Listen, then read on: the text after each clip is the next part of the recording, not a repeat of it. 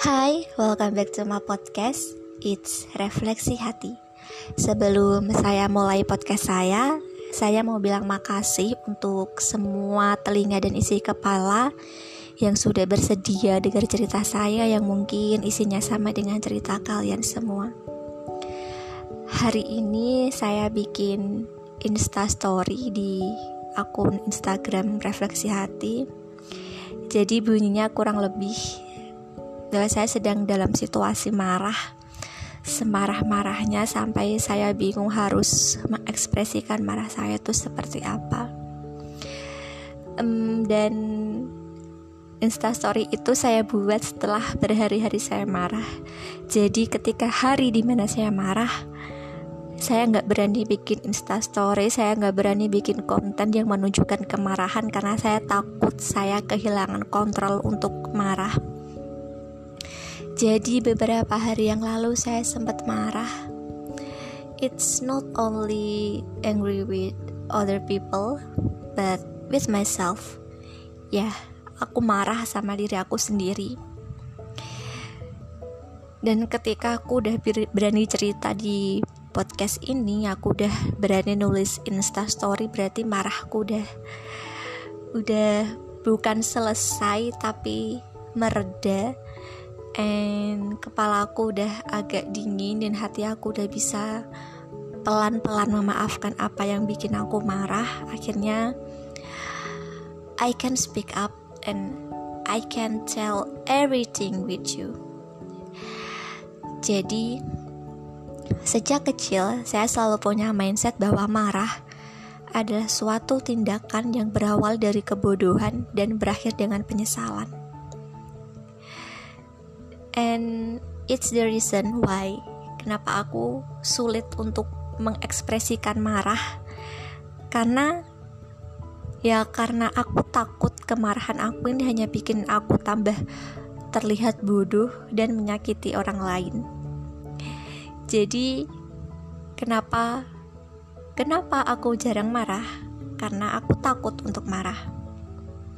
Sampai pada akhirnya marah itu terus-menerus mengendap dan dan sering keluar dalam bentuk tangisan. Jadi, marah menurut aku bukan hanya dengan meninggikan nada suara, gerak tangan yang tidak terkendali, tapi menangis adalah marah. Crying is angry. Ketika aku marah, ketika aku sakit sampai aku nggak bisa ngelukisin rasa sakitnya dan rasa marahnya itu pakai kata-kata aku cuma bisa diem tarik nafas lalu menangis. Um, sebenarnya ada sesuatu yang pengen aku sharing sih di sini bahwa untuk marah itu ternyata nggak apa-apa. Karena karena ketika aku marah dan aku nggak bisa ngeluapin kemarahan itu itu berdampak sama diri aku sendiri. Aku beberapa hari itu cuma diem. Sampai akhirnya dari someone seseorang yang tanya what happened with you? Kamu kenapa? Dan justru pertanyaan itu yang yang akhirnya bikin aku nangis jadi ketika seseorang itu tanya, "Kamu kenapa?" Di situ saya baru sadar bahwa ternyata ada marah yang sangat luar biasa yang tidak bisa saya ungkapkan lewat kemarahan dan keluar lewat diam yang akhirnya membuat seseorang atau orang lain di sekitar saya itu merasa bahwa I'm changed saya berubah Ber padahal aslinya tidak ada yang berubah sama sekali.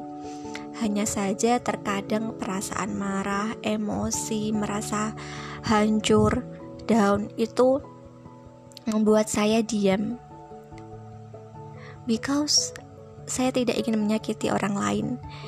Jadi saya tuh tipe orang yang ketika mengambil sebuah keputusan saya selalu mengutamakan orang lain dan berpikir bahwa nggak apa-apa saya nggak apa-apa dimarahin saya nggak apa-apa kok sakit asal orang-orang yang ada di sekitar saya nggak ngerasain sakit dan itu salah. Ternyata marah itu nggak apa-apa melampiaskan kemarahan itu nggak apa-apa nangis juga nggak apa-apa it's normal.